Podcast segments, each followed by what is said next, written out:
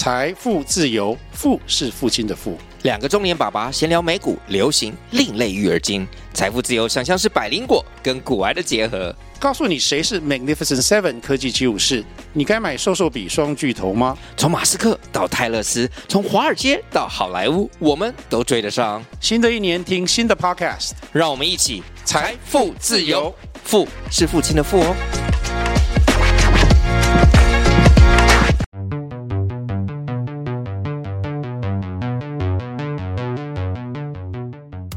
之前没有 AI，跟现在有 AI 啊，那么在写作上面哈，最大的差别，比方说，嗯，刚刚讲了哦，发想嘛，对不对？脑力激荡啊，或者是这个打草稿啊，或者是编辑啊，他们就针针对这三项。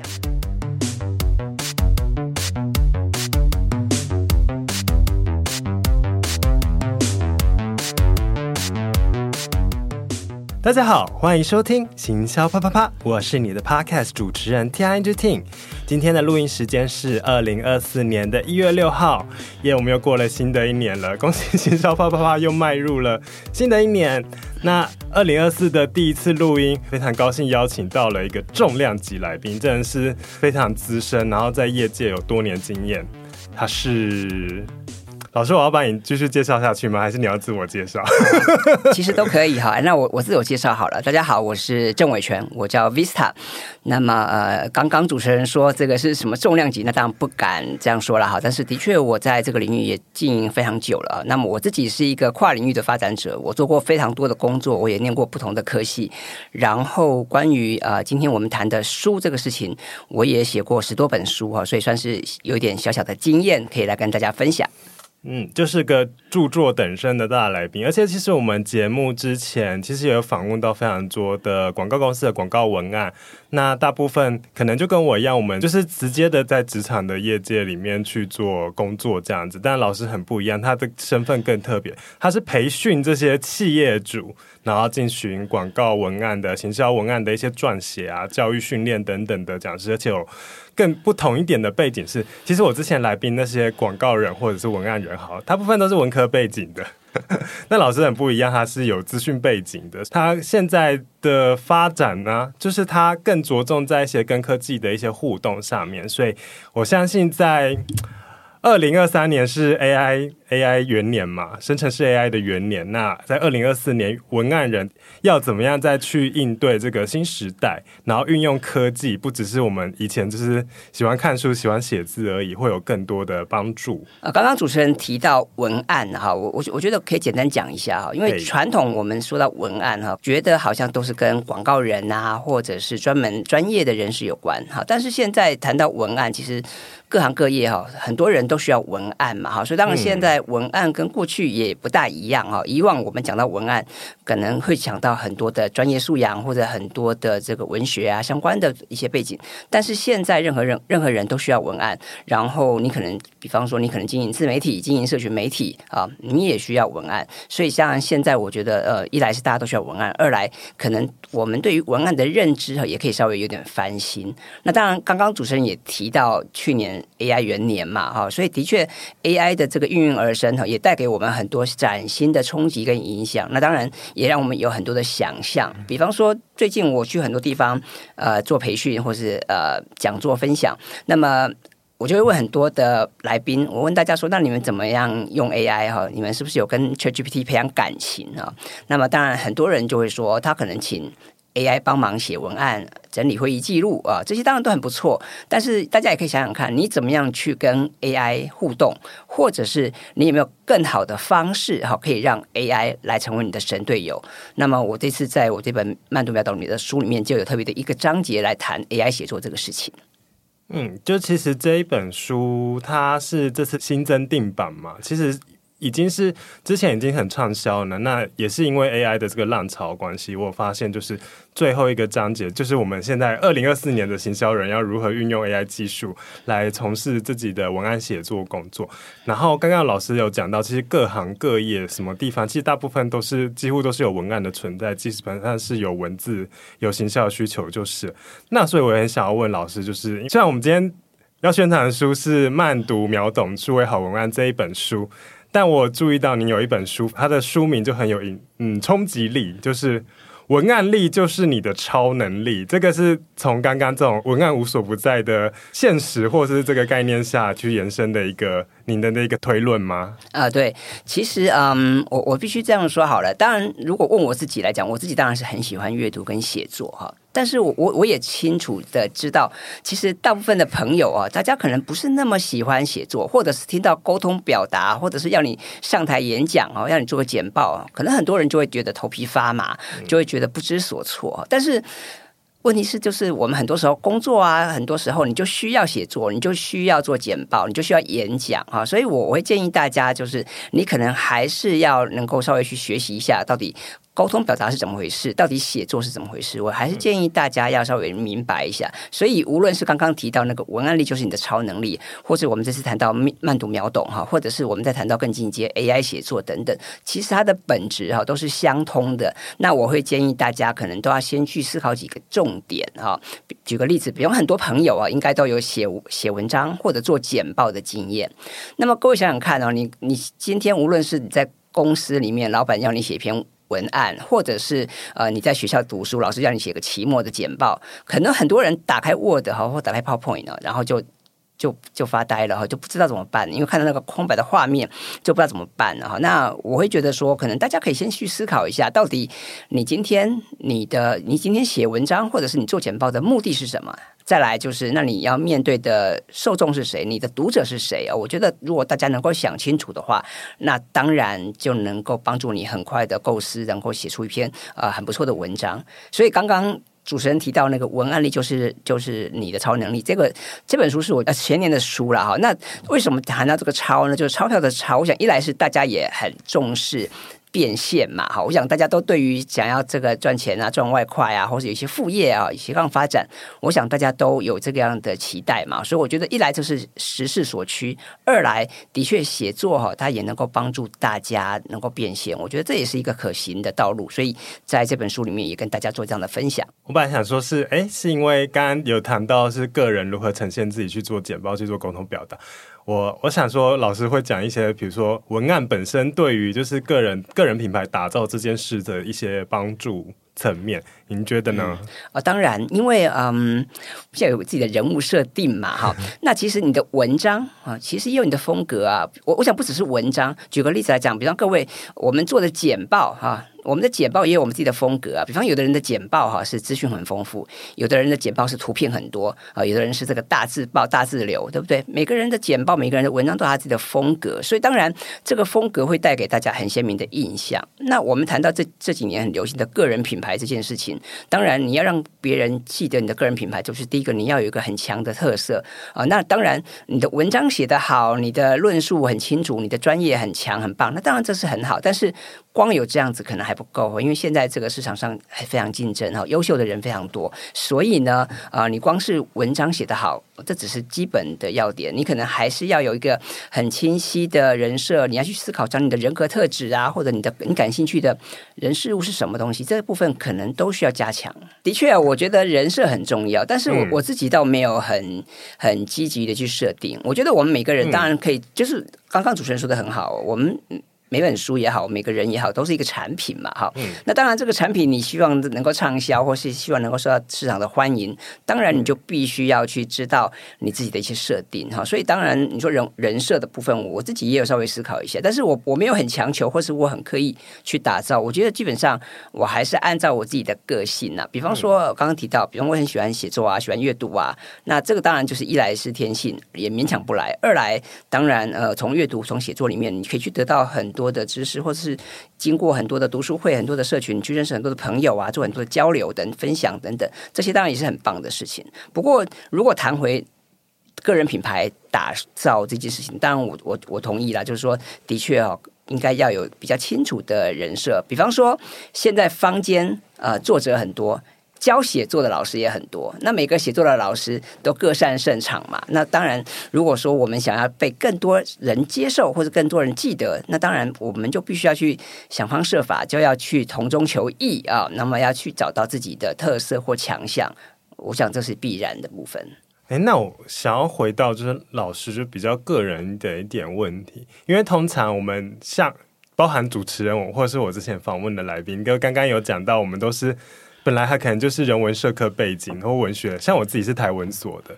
对，就是我们是因为这样子对文案开始有兴趣，那也因此就是进入到行销产业，然后从广告文案或者是社群的一些策略相关的一些领域去开始自己的职涯。那老师是资讯背景的，那为什么会开始对文案有兴趣啊？啊，这个其实也非常有趣哈。的确，刚刚主持人提到，大部分的人都是因为你的专业或是你的学习、你的主修嘛，哈。对啊。那嗯，我自己是从小就对阅读跟写作有兴趣，所以呢，我我很很喜欢阅读。那么嗯，虽然我一开始我念的是。电子工程啊，工业工程啊，都是理工科系。但我也念过一些人文，所以是老师数学太好，数理太好，爸妈叫你念这个，啊、是被被现实耽误的那个 作家吗？被现实耽误的文字。呃，我我觉得当然就是兴趣很重要啦，然后再来就是说，呃，可能我们在业界的一些观察吧。那像现在，嗯、我觉得像现在这个 AI 的年代哈，嗯，我我觉得当然你说数理啊，资讯很重要，但是呃，其实数位这个素养啊，媒体素养啊，这些其实也很。很重要，所以我也觉得说，现在其实人文跟科技哈的这个融合，我觉得非常重要。我我昨天刚好看到一篇《Wired》杂志的这个文章，也可以跟大家分享一下。这个是二零二三年十月份杂志上的一篇文章哈，他就提到说，哎，现在 AI 时代啊，那可能很多人觉得说，哇，那 AI 时代是不是资讯很重要，数理很重要？那么人文哈，人人文这个文科生哈，是不是该何去何从啊？然后他就提到说，其实现在数位素养、资资讯素养非常重要，所以其实文科生。也不必觉得好像自己就就就不知道何去何从，而且文科生跟这个所谓戏骨这些派的这个对对战哦，如果长期来看的话，其实文科生说不定会更占上风啊。所以我觉得，呃，如果从这样的观点来看的话，其实各行各业或者你无无论你过去是学什么的，那其实呃，我觉得不用设自我设限。但是很重要的一点是，呃，可能我们要有这个成长心态啦，你要持续的学习，嗯、我觉得这是很重要的。因为很多人可能就是过往是在呃大学毕业的或研究所毕业之后，可能就觉得说哇，那就不用学习了，就就开始工作嘛。但是呃，现在发现嗯，不不竟然是这样子。比方说很多新的东西，可能以前学校也没教过啊，或者是像我们现在看到什么生成式 AI 啊，是其实像 AI 虽然已经有接近七十年的历史，但是很多东西也都这两年才出来的。所以我觉得我们当然很很多时候都必须要在自我精进，在与时俱进，这才是我们现代人必须这必修的功课吧。嗯，虽然老师就是讲讲了一席话，就是会让我有很多想要追问的地方，但我还是想要先回到刚刚的那一个问题。那就那个您理科、理工科出身的这个背景，你觉得对于后来的文案写作方面有什么样的帮助呢？啊、呃，当然会有一些帮助，因为既然是呃理工科系出身嘛，呃，我们的逻辑呀，哈，这些当就理论上不敢说比较强，但是我想会有一些基基础的认知哈。再来，呃，我们现在谈跨领域发展嘛，嗯、所以当然我们就可以更理解啊，这个不同领域的人，尤其是传传统这些呃理工背景的人，他们在。遇到写作或者行销的时候，他们会遇到什么困难？我我举个例子，比方说，之呃，我曾经到很多的大企业哈去做过培训，嗯啊，或者做过企业讲座。举举例，比方说，我曾经到过这个护国神山哈的某个单位去帮他们做培训。那当然可大家可想而知，他们的同他们的这些员工都非常都非常优秀嘛哈。但但是呢，嗯嗯，都是他们虽然专业很强，但是他们的这个嗯。人文底蕴哈，就是就不一定那那么厉害，或者是他们的沟通表达啊，就是要看状况。所以在这个地方，可能就有很多地方还可以再去想想看啊。但是他们其实很认真，他们也很用功，他们也他们也很他们也很花时间去练习写作或进修。但是有的时候，也许是一些观念的部分啊。所以在这个地方，我们就要去思考说，我们可以怎么样用对方听得懂的方式来沟通表达。嗯这个蛮重要的，因为其实每一个几乎每一个产业每一个品牌都有自己的行销嘛。那只是当然有一些产业是 FNCG，有些是科技业，然后有一些就是它的不太一样。但是其实一个行销人他在同一个公司里面好了，或者是他跟他的业主去合作好了，那其实会跟非常不同部门的工作伙伴去做合作。比如说像老师刚才提到的工程师好了，那甚至是 PM。那或者是数据分析师，或者是业务，业务他需要你帮他写什么 sales kit 或者什么产品手册。那跟这些不同部门合作时，这个行销人有什么可以把握的一些重点或原则吗？让这个行销的文案写作的工作是更顺利，然后成果是更符合市场的呢？我觉得呃，如果我们谈写作或谈行销哈，其实有几个点是共通的。比方第一个，你要有观察力。嗯，啊，我觉我觉得观察力很重要。那当然，可能各位会很好奇，有啊，我们每个人不是都有眼睛，都有耳朵吗？哈，那么可是。因为我们现在处在一个这个忙碌的这个时代，资讯爆炸哈，所以我想很多人，你虽然看到、接收到资讯，可是其实你没有放在心上，或者你就你就这样很快很快让它过去了哈。所以我觉得观察很重要啊。不，那当然我们人有五感嘛，你不是只是用眼睛看，只是用耳朵听，你可以有触觉、味觉、嗅觉等等哈。所以当然我会建议大家多去观察，多去体会。好，那我就举个例子，比方说我们我们现代人，我们可能常常去某些场域哈，比方说你会。去咖啡馆啊，你会去餐厅啊，你会去便利商店消费啊。但是你去这边这样消费啊，你是不是有留意到这些地方的一些变动呢？啊，还是说你只是去买个茶叶蛋，买买个咖啡你就离开了呢？啊，那当然，你单纯去消费啊就离开，这没有不对。但是如果大家可以在这个过程中顺道去观察一些啊，这个场域中人事时地物啊，它发生了什么有趣的事情，那么我觉得对于各位的工作或者是生活会有更多的乐趣。比方说啊，嗯，像前几年是疫情嘛，那么因为疫情的关系，当然对各行各业都带带来冲击跟影响。但是各位有没有去想过啊？就是如果说现在我请你回答一下，这个便利商店哈，因应疫情的关系，它做了什么样的变革？好，那我想，如果请大家回答个一两样哈，我想大家都不难，都都很很容易可以答得出来。比方说，嗯，哎呀，这个门口有放什么酒精啦，有放什么温度计啦，然后地上有画红线啦，啊，等等，哦，你可能会说会有一些疑问。可是如果说我现在要让你一口气说出十项，啊，我想这可能就稍微有一点点难度了，对不对？类像这样的例子，所以我觉得观察很重要。再来就是同理心，我觉得也很重要。就是我们讲说换位思考嘛，啊，那换位思考。说起来很简单，但是做起来我觉得可能蛮难的。为什么？因为我们每个人都有自己的本位主义，我们有有有我们自己的背景，有我们的专业。现在要你戴另外一副眼镜去看另外一个世界啊，我觉得这不是容易的事情。所以这当然讲回来也是我们需要更要去训练的人。比方说，你是一个理工背景的人，你你你平常都很习惯了理工思维，现在要你用商管的角度去思思思考事情啊，或者是你原本是一个文科生，现在要你。用这个写程式的方式哈，来去看这个世界，你你习惯吗？哦，那我觉得这都是很好的训练，所以我也鼓励大家可以多试试看。那用这样的方式的话，其实呃，第一个你会看到很多过去啊你没有看过的事情，再来你可以更能够理解对方啊，他可能遇到什么困难，或者是他遭遇了什么样的瓶颈，或者是他现在有什么样的需求。那我们做行销不就是要满足对方的需求嘛？啊，所以当然这个地方我也建议大家可以好好去思考一下。嗯，那跟工程师 还是很想问这，跟工程师的沟通有什么特别的要注意的一些地方？好，那因为刚刚讲说工程师可能他就是过去受到这些数理逻辑的训练，所以他可能会比较是嗯目的导向，或者是他可能是会比较。比较相对了哈，相对来讲可能会比较呃中规中矩或是一板一眼，所以他可能很重视那个先后顺序啊、逻辑呀。所以在这个地方，你如果是用一些比较跳跃的思考，他可能会有点无所适从。所以这个地方，我当然会建议大家，你可能要先去理解哈他的想法，但是当然呃要怎么样去跟他沟通，这又是另外一个学问的哈。那我我可以举个例子，比方说嗯，像产品经理吧，我我想我们听众朋友可能也有人是产品经理，有有。那像产品经理这个工作也很有趣啊，因为产品。经理，你一方面要跟这个技术人员沟通，你一方面又要跟行销业务人员沟通，所以产品经理这个角色也是很吃重的，因为他必须要懂不同人的语言。比方说你在跟业务沟通的时候，你要讲业务的语言嘛？那你在跟工程师沟通，你你在请他啊修改一个网页或是设计一个东西的时候，你你就必须要从这个技术的角度出发哈。所以当然啊，像产品经理的这样的工作，你就必须要。面面俱到，你就必须要去学很多啊、你原本你自己领域之外的东西。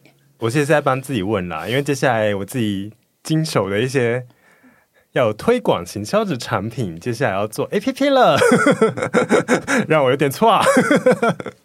好，那我还是很想要回到这老师本身的经历，就是因为您除了在比如说像风传媒啊，或者是 APP 零一这些网站或数位时代担任一些主编或编辑的工作之外，你其实就是讲了非常多场的企业培训嘛，然后甚至有非常多您的学生本身就是可能是老板或者是创业家，然后行销窗口等等的。那这些企业主通常他们在面临行销文案写作的最常遇到的一个第一个困难，或者是一些迷思是有哪些呢？就您近距离的观察，其实嗯，大家遇到的问题蛮多的，但是我们我们归纳整理一下，其实大概有几个问题。第一个，很多人就会觉得说没有灵感，嗯，第一个没有灵感，没有灵感，没有 idea，不知道不知道写什么好，所以他是不是要去 Google 搜寻？再来，可能很多人会觉得哇，这个下笔千斤重哈，这个开头开头不知道怎么写，嗯，开头。很难，结尾也很难。很多人会觉得说：“哇，我现在好不容易我收集了一堆资讯哈，然后我我我要开始写东西，可是开头第一句我不知道写什么，或者写了半天，最后结局哈结果哈也不知道写什么。这个开头跟结尾可能也很多人很难。再来就是不知道怎么样有效的传达你的观点。”嗯，啊，这个也很难，所以我我想普遍的来讲，大家就是这几个问题嘛，就是没有灵感啊，或者是开头跟结尾不知道怎么写啊，或者是不知道怎么样有效的去传达你的观点啊，这些都可能是最常见的几个问题。嗯，我自己比较常遇到的一些状况就是，呃，很多的老板他想要讲自己的产品，然后还会想要讲的太多，可能我们做一些内容的铺陈，一些内容的。广告或者是社群文好了，有一些贴文，有一些的广告，它是 for 品牌面的，做 branding 的，做形象的。然后有一些呢是做导购促销，可是常常有一些业主或是老板就找我们的合作的时候呢，就要把。品牌的东西就要撒很多促销，促销的东西又想说，那我要讲到一些我的自己的故事，然后就变成这个同一个可能只能短短的一个讯息里面就塞了好多想要放的东西，那这个东西看起来就会很奇怪，特别是在制作文宣的时候是最容易发生这种情况。本来我们是要做一个 企业面的一个行销广告，然后突然就是哎，那这边可以放什么几折优惠什么，然后这个东西就越塞越多，越塞越多，越塞越多。那这种情况要怎么样去跟？老板，哎，一企业主们去沟通说，哎，其实我们的文案其实有不同的目的，然后是可以有更多不同的呈现，不一定要把它塞在同一个，或者是等等的。好，我想这的确是蛮常见的。刚刚主持人聊到这个现象，哈，我都要哭了。其实是常常在企业界看到类似这样的状况，哈。那因为举个例子，比方老板可能认为说，哇，我创业很辛苦，或者是我们花了很多的心思，花了很多的钱去开发这个产品啊，当然我应该要。多说说我们的这个好厉害的地方，或是把我的想法表达出来啊！这个起心动念当然没有错，但问题是我们要去思考，你的消费者、你的读者、你的顾客会在乎这些吗？他可能对这些事相对来讲是。无感的，他可能会觉得说，对你很努力的开发，你花了很多钱、很多时间，但是这是应该的呀，啊、嗯，因为你要卖东西给我嘛，这不是应该的吗？所以呢，嗯，这么多的这么多的故事，其实读读者不见得在在意，所以我觉得讲回来啊，我们还是要去思考一下，今天我们写文章也好，做行销也好，你的目的是什么？那当然，我我觉得如果今天你的目的很明确，就是为了销售。嗯，哦，那当然，我们就应该比较销售导向。你要去思考你的目标受众他们在乎的是什么。那当然，如果你今天要写的是比较是品牌故事啊，或者是要写贵公司的新闻稿，那当然，也许这个时候你可以稍微有点发挥，你可以多讲讲你的这个创业的经历。我想这个是这个还这个呃可以的。但是如果你今天是主要是写文案是为了销售。哦，那当然我，我我觉得就不需要写太多的部分。嗯，不过当然我也知道，啊、呃，毕竟老板嘛，哈，就是有时候你也很难向上管理，或者是这个很很难很难够。对，这个地方当然，我觉得就需要多花一点心思，或者是用一些方法让他理解啊。当然，因为那所以当然也看，这也牵涉到就是老板他是不是他是不是能够听你的意见，或者是你要有些策略能够让他能够来配合你。嗯。刚刚有讲到，就是老师的很多学生本身就是企业主，那你有没有几个就是学生们的一些成功的案例，或者是他学习之后对于他自己本身品牌有做了一些改变的一些案例，可以跟我们分享吗？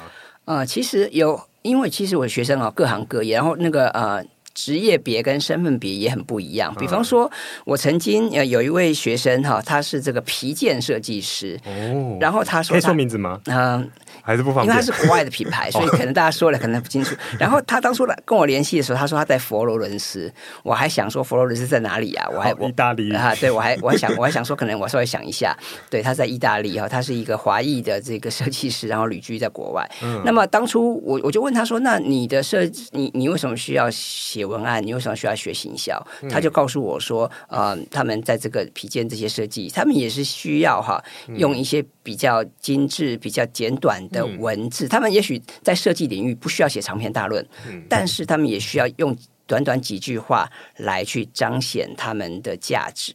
好，所以其实。呃，我们就可以看到各行各业或是不同领域，它的需求是不大一样的。比方说，我的客户里面也有是也有那个家里开药房的，那那我就很好奇，我说家里开药房要，因为我们大家都很需要这个什么健康食品或是有些医药的需求嘛。那按理说叫药房，呃，好像我们平常看到一。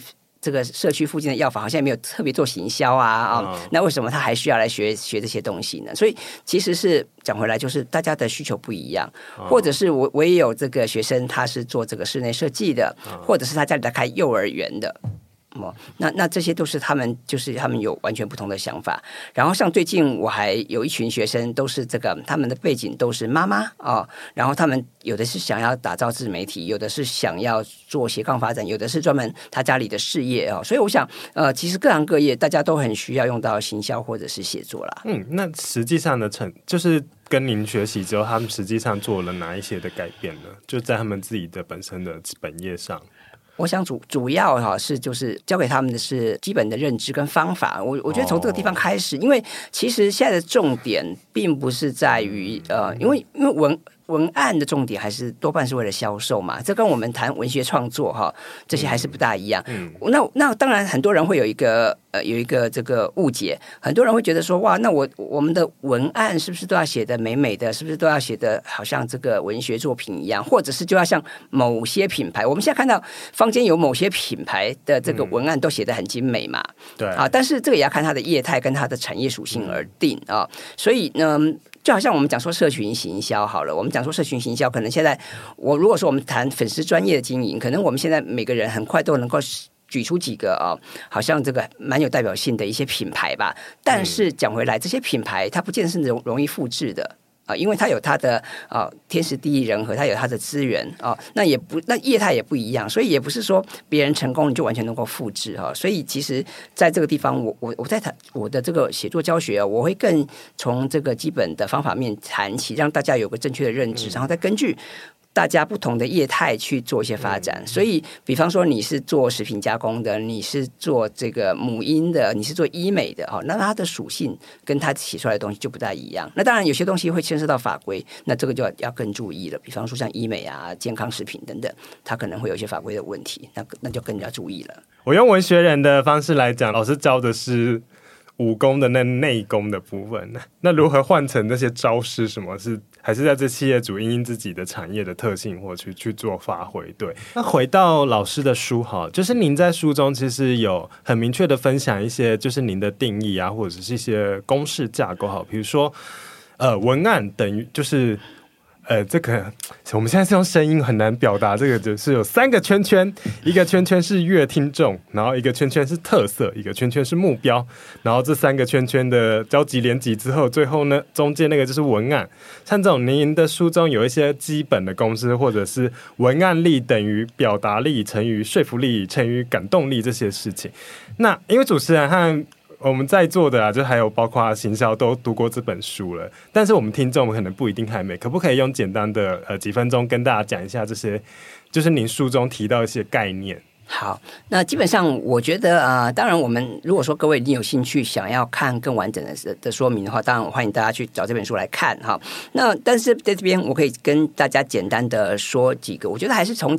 简单的方向跟方法来谈起，我想各位你也不必特别去记公式了，因为毕竟这不是数学哈，所以不需要记什么公式。但是我想我们刚刚讲回来嘛，就是我们今天沟通表达，你要让让大家记得嘛，哈。但是我们现在大家都很忙，对不对？所以呢，你你其实如果不是有趣的事情，如果不是重要的事情，你可能就很快就忘记了。所以呢，当然讲回来，我我就会希望大家可以从这几个出发点去思考，你要怎么样哈。第一个，你要很理很清楚你的目的是什么。再来，你的受众是谁？然后他们可能对哪些事物或者哪些东西感兴趣？你要从这个地方切进去。那么再来，比方说你谈到一个产品，当然这个产品现在我们现在如果说要介绍一个产品哦，那你可以有很多的角度切入吧。你可以去谈它的功能特性，你可以去谈它的规格，好，你也可以谈它的价格，对不对？好，所谓的那我觉得功能、规格、价格这些当然。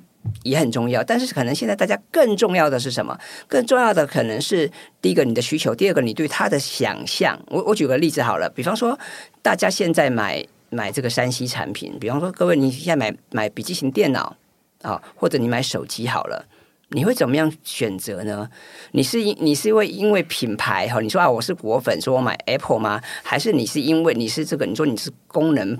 这个规格派，所以你你很重视这个 CP 值吗？那当然这些都很好，这些都都很有道理。但是各位可以想想看，如果今天是要你写一篇文案来宣传某个商品的话，你要从哪个角度切进去？哈，那当然啊，不同的产品、不同的业态，我必须说它还是有很大的差别。不过整体来讲的话，当然我会我会建议大家，因为现在我们的时序已经进到二零二四了嘛。然后嗯，我觉得功能、规格、价格相对来讲，呃，它的这个。重要性可能没那么高，可能大家更在乎的是那个感受、品牌，或者是你的你的想法哈，你它它能不能激起你的一些想象啊？我觉得这个部分。可能各位可以多去思考一下。那当然讲回来，这也跟各家品牌他们很努力的去打造他们的品牌形象啊，他们在做很多公关的尝试，这个当然也息息相关。所以我也建议大家可以从这几个角度去思考一下。你可以想想看，呃，今天的文案的重点是什么？所以我常常跟我的学员说，其实写文案的重点并不一定要妙笔生花哦。那你可以设法去精进你的文学艺的素养造诣，或者是你要。提这个锻炼文笔，这个很好，这个这个这是很棒的事情。但是呢，这个文笔好坏跟商品文化的有效与否，它其实没有绝对的必然的关系啊。尤其是各位，如果说你现在也不是在传统广告的产业，你今天可能只是想写一些社群贴文啊，或者是想要想要在。贵公司很简单的一些文字的分享的话，那我觉得，呃，你把事情说清楚啊，然后你把你把有趣的点把它阐明清楚，这个可能比你用很多的什么专有术语啊，或者是一套很多的什么词汇，我觉得会更有帮助。那回到书中提到的几个章节，其实也就是刚刚有提到的一些。这算公式吗？的部分就是您书中有特别去讲说，文案力等于表达力、说服力、感动力这三种力，就是对您来说是怎样的一个呈现呢？运用到我们的一些。商业市场上，那呃，当然我我们谈嘛，就是我们今天不管是我们写篇文章哈，或者是我们做一个 podcast，我们录一个 YouTube，这当然都是沟通表达的一环。所以当然就是你你在啊、呃，你利用这个内容，利用媒介去表达你的想法嘛，这当然就是表达力嘛。嗯、那再来就是呃，你你可能要说服他，比方说你现在可能跟他推广一个理念，你不见得是卖东西给他。举个例子，你好比说啊，现在我们这个快过年了，血库缺血，你现在鼓励大家来捐血救人，对不对？这也是一种说服嘛，哈。那因为否则。为什么大家大家要来捐血呢？为什么你告诉大家说，哎，这个抽烟不好，这个请大家戒烟啊，对不对？那这个这就是说服。那你要有一有一套这个。说法，而而且这个说法是要能够去打动人的啊，这个说服力非常重要。因为你你不能只是单纯的告诉他说啊，这个抽烟不好啊，那你不要抽烟。我想如果这么简单，能够那那世界上也没有这些问烟害的问题了哈。所以当然呃，我们就必须要从很多的角度去思考，你要怎么做说服的传播啊。再来那感动，感动当然就是呃更高的一个层一个层次了，就是你怎么样除了让对方知道以外啊，理解之外，你能让能能让对方在。你的这个圈层里面，让对方能够理解你的想法，而且能够有所共鸣啊！我觉得那当然这个共鸣是更好的。也我想能够获得共鸣是很多行销人都希望达到的目标嘛，所以这都是我们努力追求的成果啊！所以当然我们谈到说这个感动力，我觉得是更好。就好像我们现在在读一些知名品牌的文案，你就会被他感动啊！你就会觉得你就会很不自觉的去融入他所勾勒的那个情境中。那我们仔细想想，是真的因为他的这个文字很优美吗？有可能是，但更更主要的原因，可能是因为啊，他的长期积累的品牌形象，或者是他打造的那个氛围，好，让我们就觉得怦然心动了。所以这个刚刚讲了哦，你一开始从表达力，然后到说服力，到感动力，我觉得它是环环相扣的，它是循序渐进的。但我也鼓励大家，就是可以多试试看。那当然，呃，我们在学习写作的过程中，我也鼓励大家，呃，你我们可以先求有，再求好嘛，哈，我们不不急着说一步到位哈。我想。这个写作啊，做任何事情都是持续的积累哦，那么慢慢的进步，但是可能就是要持续的这个精进，那这样子一定会有更好的成果。那我想要再问，刚刚有提到一些可能我们在之前的一些讨论已经有提到的一些，比如说社群贴文啊、新闻稿啊，甚至是专栏文章这些等等的，那其实。特别是现在啦，因为数位行销基本上已经是现在的广告行销一个非常重要的一个领域。那而且有非常不同的一些文案，就是应运而生。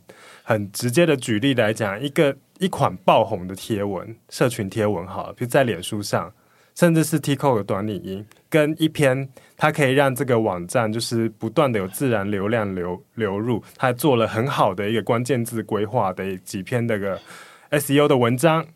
它其实长得完全不一样，然后一篇那个新闻稿，新闻稿，比如不管是道歉的，或者是呃宣传某个特定的活动的等等的新闻稿，或者是他的像那种 4A 啊这种大创意总监他提案给客户，那我要说服你，就是非常有震撼力的广告提案哈，其实都长得不太一样诶。其实基本上。特别是现在，就是文案的写作或者是文案的表现形式非常的多元。那其实一个行销人，他也很难说，哦，我也很会写社群贴文，我很会，但我又很会写新闻稿，但我又会做关键字规划，我又会帮人家操作 SEO，其实真的很难。但是不免的是，我们这些行销人，不管是公司的预算有限。还是想要增精进自我，学习更多的技能，就会想要去尝试诶不同领域的一个行销文案的学习。那在这个部分，就是老师有什么样的建议呢？好，那我第一个我我会建议大家，其实嗯，我们要多去多看、多听、多想、多学跟多写啦。那当然，各位。你在你在某个领域哈，你一定会涉猎最多的是你相关领域的东西嘛。但是我也鼓励大家，其实你可以这个跨领域啊，去看看不一样的东西。比方说，如果你在科技业，我就鼓励你去去看看传产啊，去看看一些不同产业的东西。然后还有一点，我们现在在网络时代啊，我们平常大家都很习惯这个滑赖啊，看看脸书啊，但是我还是要鼓励大家。回过头去看看报章杂志，看看这个书籍或者是一些东西，然后多听听广播啊、Podcast 等等。因为网络虽然很方便，但是有些资讯不是在网络上都有的哈，所以我还是会鼓励大家多去看看不同的东西、不同的媒介，它有它不同的价值。再来就是呃，我们刚刚讲了很多时候啊，你说写作的道理是相通的，但是很多时候我们必须要因时制宜、因地制宜，因为不同的业态、不同的需求啊，它的写法还是会有点不一样。所以在这个地方，当当然。我会我会希望大家，你先掌握一些基本的原则之后，你就可以多去做变化了啊。那当然，现在持续不断的精进哦。那么呃，我觉得很多的东西也不断的在更迭。比方说像文案，像刚刚我们一开始节目一开始就说过了嘛。像文案，最早谈到文案都是那些 f o r A 啊广告公司的人，他们才专门在在写文案嘛。可是现在几乎很多人都在都都都需要写文案嘛，或者是像新闻稿好了。以前谈到新闻稿，你会觉得说啊那些。都是只有是这个媒媒体公关或者新闻行业的人才需要写新闻稿嘛？但是现在呢，感觉嗯，很多公司啊，或者很多人也可能都需要新闻稿了。比方说，很多艺人也需要。对，比方说，你现在想要打造个人品牌，对不对？你可能也需要写一个这个这个新闻稿。我可以跟大家举一个实际的案例啊，其实很有趣哦。呃，有一次呢，我去做这个企业培训，那么呃，这个企业培训。台下坐了七八十位医师，是兽医师啊，或者是兽医兽医这个医院的院长。那么各位，你你有想过他们是来学什么的啊？他们是来学行销的吗？还是来学写作？还是来学 AI 的吗？啊？各位，你想看兽医师哈，他来学什么？他来跟我学什么？他居然是来跟我学写新闻稿。各位，你可以想象吗？兽医师，兽医师哈，来，哎，六七十位、七八十位的兽医师坐在台下来跟我学写新闻稿。所以一开始我就 我就先问了大家，我说为什么各位哈，大大家都很忙，日理万机哈，兽医师，那那么为什么你要来学新闻稿呢？啊，那么就那么这些新闻这些兽医师就告诉我说，一来啊，当然现在。各行各业竞争激烈嘛，啊，所以兽医院啊这些这些动物诊所啊，他们也需要这个招商，他们也需要宣传嘛，所以当然他们也需要哈，就是来去做一些曝光跟宣传，这是其一。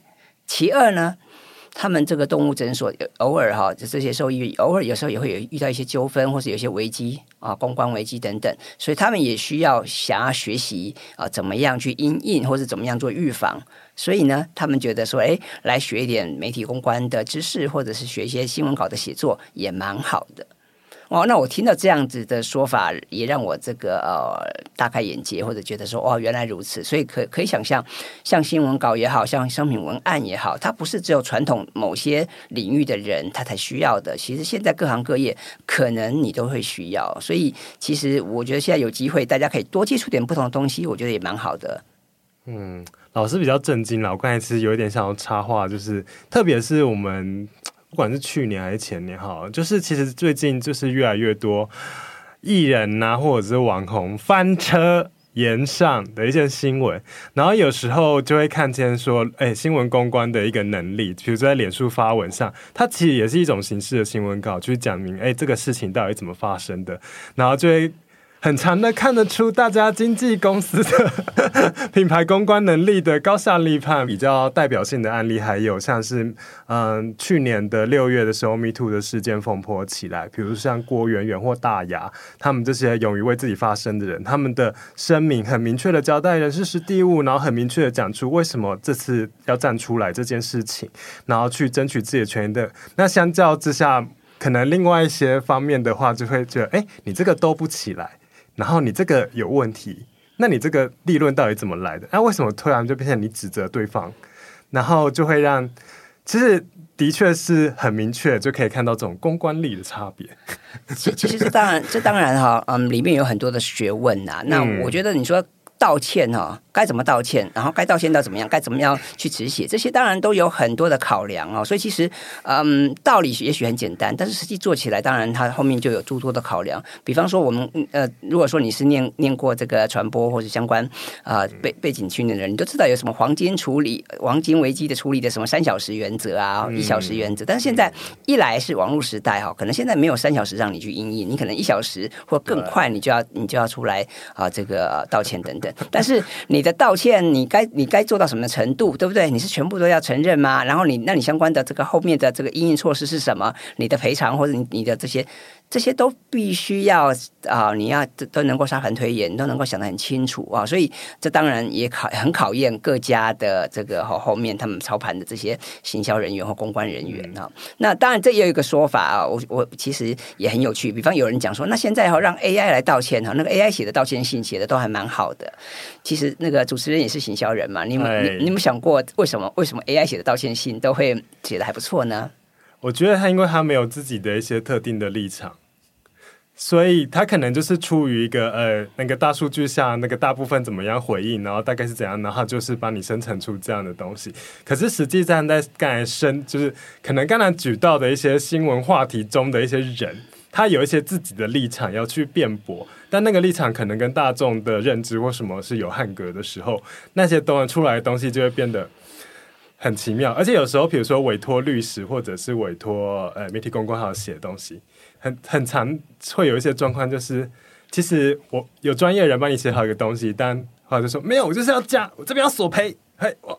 然后加上这些个人情绪，反而就会变得有点奇怪。我猜啦，我觉得是这个原因。的确啦，因为 因为因为 AI 哈，相来相对来讲，它没有包袱嘛，没有包袱，它没有包袱，然后它它也比较没有什么情感可言，嗯、所以当然他会觉得该道歉的地方该该道歉嘛，该止损的地方该止损嘛。所以当然他写出来的东西哈，就感觉好像哎，好好像还面面俱到、中规中矩的哈。那当然这个地方我们刚刚提到，其实这些东西公关的这些危机阴影的后面，当然有很多的考量了哈。所以有的时候不是那么简单，说你只是道歉。啊，那你你道歉很简单呢、啊，但是道歉后面相关的一一连串的措施是什么啊？这些可能我们都要想得很清楚啊，你才能够有比较好的这个预防跟阴影等等。所以这些当然都是很多的学问啊。那当然现在有有 AI 可以帮助我们没错，但是可能很多时候还是要我们自己做一些判断。而且回应到刚刚就书中有讲到感动力的部分，就是特别像刚刚那些举例。比如说 Me Too 的这些文章，它的确是触动到是这个大众社会很多女性她们的共同心声，所以大家还会这么的愤慨。那所以这些文字都是很有力量的。但是回到 AI 的这个事情上呢，因为我之前有办过一些征稿活动，然后就发现有一些学生，嗯，他教的东西看起来就是好像是嗯不是自己写的，然后看起来就是哎这个东西好模棱两可。好像你这个答案，你放到什么题目都可以，那让让我觉得说，嗯，这个这个稿件不太 OK，然后就把它刷掉这件事情。那所以在 AI 的选运用上，我相信应该不是只是叫它生成之之后就结束了，应该是还要做很多的事情，才可以透过 AI 的技术的帮助，然后才。真的得到出一个好的一个东西，那这这部分呢，老师是专家，就是有什么样的建议吗？就让我们可以运用 AI 的技术的部分。好，我跟大家来分享一下哈。基本上 AI 当然它可以成为我们的好帮手嘛哈，但是各位我也建议大家，你不要把所有的。东西都丢给他哈，都外包给他，这样其实也是不大不大合适的哈。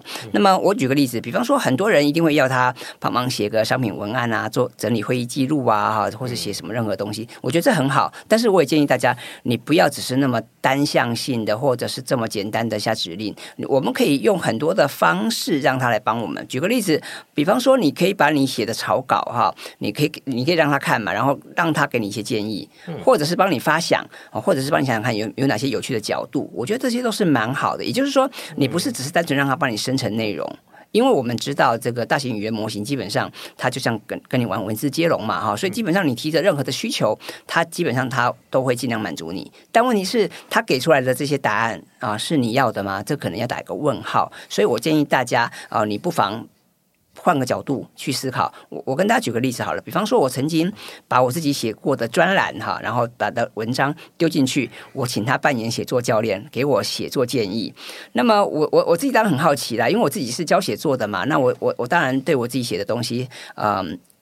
稍微有点把握跟自信嘛，我我我也很好奇，说他到底 AI 可以给我什么样的建议啊？他到底可以给我什么样的批评指教？我也很好奇，所以我就把我自己的文章丢进去，然后呢，他就给我五点建议。我看到五点建议，我一开始觉得哎很有趣啊，倒不是傻眼，我觉得很有趣，因为我想哇五点这么多哎哈，就那我就很我就更好奇说，到底他可以给我哪些具体？到底是哪五点呢？对，我就很好奇哈。然后我仔细看完这五点以后，我就觉得嗯蛮有意思的。那那这五点建议里面，我跟大家报告一下，五点建议里面，我觉得有三。点哈。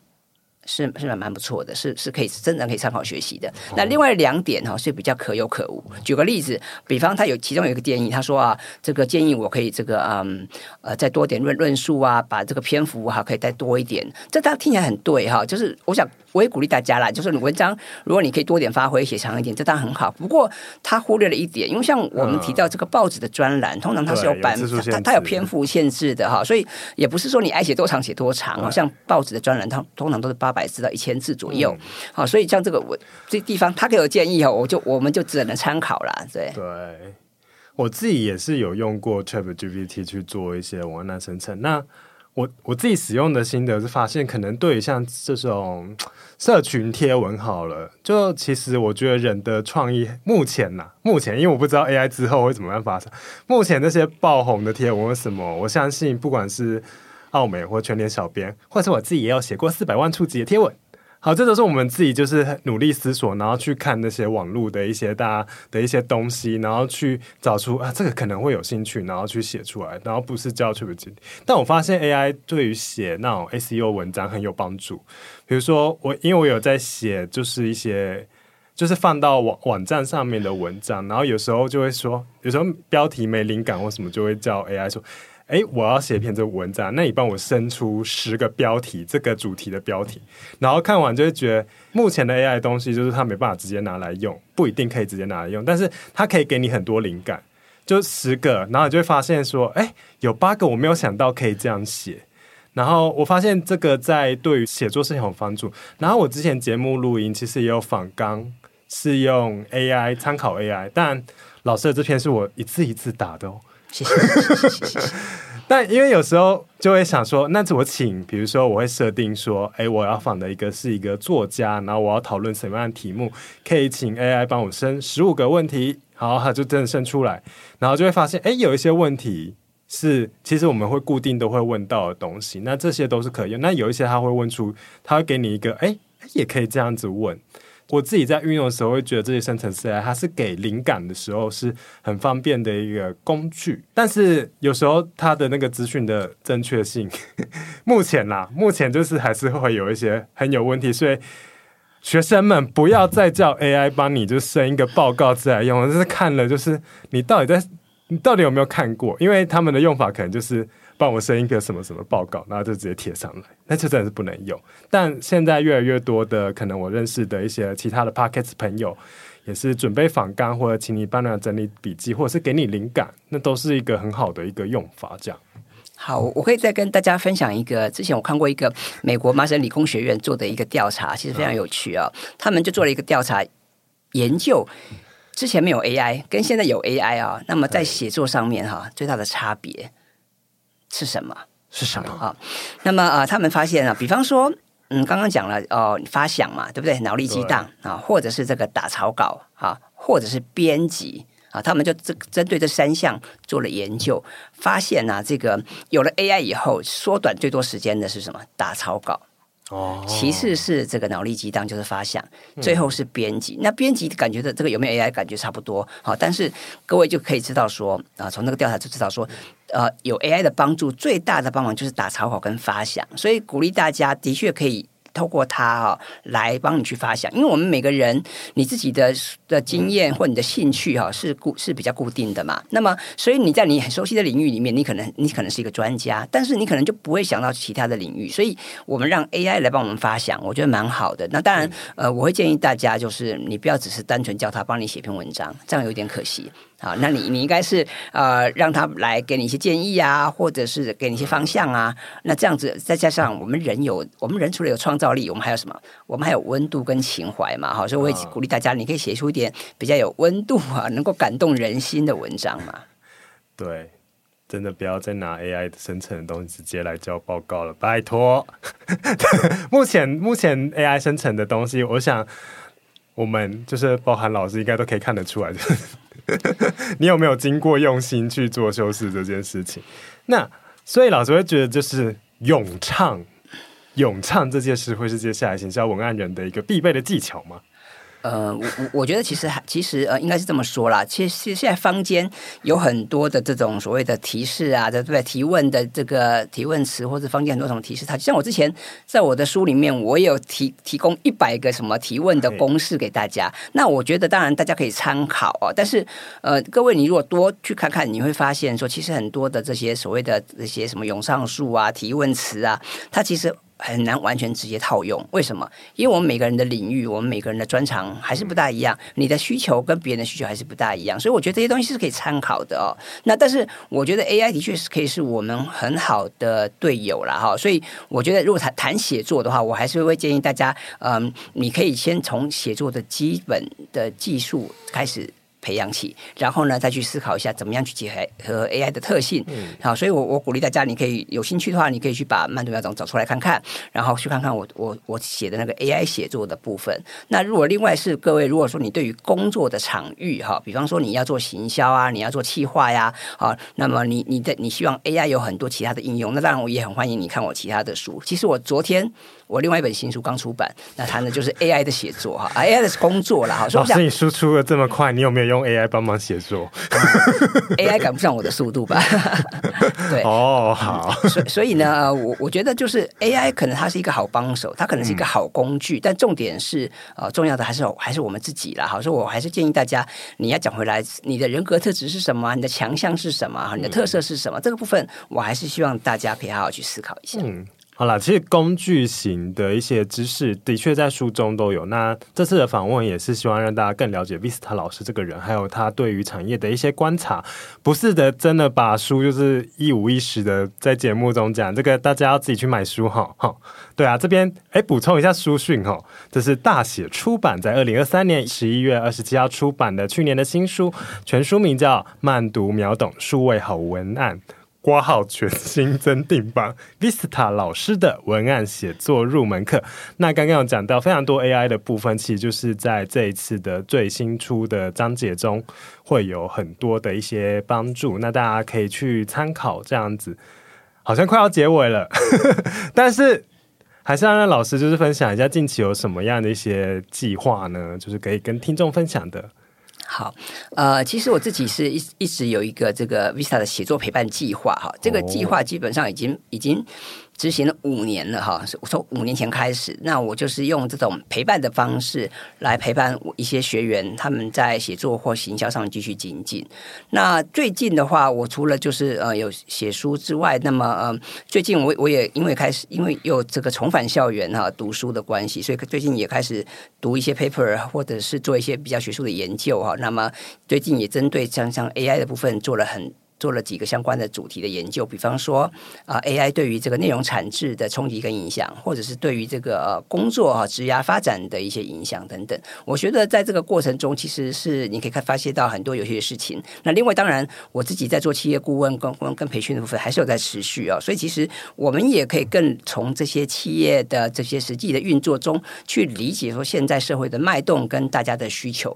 所以谈回今天的主题，非常开心有这个机会来跟大家分享我的新书。那那我想，呃，打书是一回事，更重要的是，我我也鼓励大家，就是呃，沟通表达呃是非常重要的，还有提问很重要。我们刚刚提到说，现在是 AI 的时代嘛，哈，那我我觉得，我刚刚其实还没有讲完。其实我觉得，与其各位去记很多什么提问词啊，去下载很多的指令，我觉得更重要的是要回归我们怎么样去沟通表达，我们怎么样去。提问，我发现很多朋友啊，其实是不擅长提问的，或者可能也跟我们的民族性有点关系。我觉得我们，我们我们台湾人好像比也普遍来讲比较不不喜欢发问，或是比较害羞发问。所以呢，呃，在提问这件事情上面，其实我们没有像欧美人士这么样的擅长或者习惯。那我觉得没关系，过去不习惯没关系，我们现在开始嘛。所以我觉得现在。开始都还来得及。那么刚好这个 AI 现在风起云涌嘛，我们能够把握一些技巧的话，我觉得我们就能更能够跟呃这些 AI 互动。那我觉得嗯，跟他的互动，然后让他成为我们的好好队友，我觉得这是很棒的事情呢。那再回到写作或行销上面，其实也是相同的道理啊。我建议大家就是先把握一些原则。那么如果说你对于相关的领域有兴趣，或是你想要知道更完整的资讯，当然很欢迎你去看书啊。但我想看书很重要，但是更重要的是什么？就是我们要。实际行动啊，因为你要行动，你才能知道说你到底你写出来的东西哪哪里卡关啊，或者是你写出来的东西到底能不能得到读者的青睐啊，这才是更重要的部分。好，今天非常谢谢 Vista 老师，就是来到本节目，成为我们二零二四年开录第一次的来宾。谢谢，谢谢大家。当然也很感谢，就是旁边没有出声的 Alice，就是给我这个机会，就介绍老师来我们节目这样子。那大写出版其实还有出版非常多的一些商业运用的相关的一些书籍。